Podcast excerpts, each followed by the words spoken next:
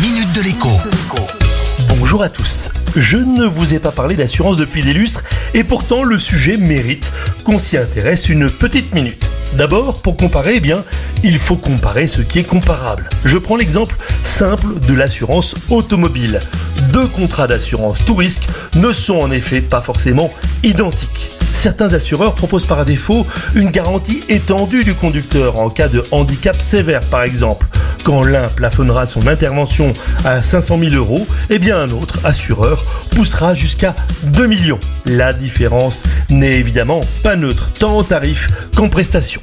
Autre différence classique, l'assistance 0 km, donc devant chez vous, ou bien l'assistance qui se déclenche à 30 ou 50 km de l'adresse figurant sur le contrat.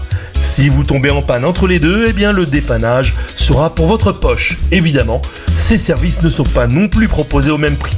Maintenant, vous avez le même contrat avec les mêmes garanties. Alors oui, on peut comparer. Et surprise, vous trouverez parfois 10 ou 20% de différence et parfois beaucoup plus encore. Personnellement, sur un contrat auto pour la familiale, j'ai eu la surprise il y a quelques temps de diviser tout simplement par deux ma facture.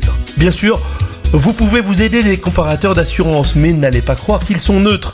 Vous aiguiller chez l'un ou l'autre fait partie de leur business. Ils sont aussi payés pour ça. Personnellement, j'ai interrogé les assureurs que je connaissais et les compagnies dont je connais la réputation. En prime, quand on passe par un courtier et qu'on lui confie plusieurs contrats, eh bien il parvient toujours à vous faire une belle remise sur l'ensemble. Et en cas de pépin, eh bien c'est lui qui s'occupera de vous, pas un robot. Comparez bien et à demain. La minute de l'écho avec Jean-Baptiste Giraud sur radioscoop.com et application mobile Radioscoop.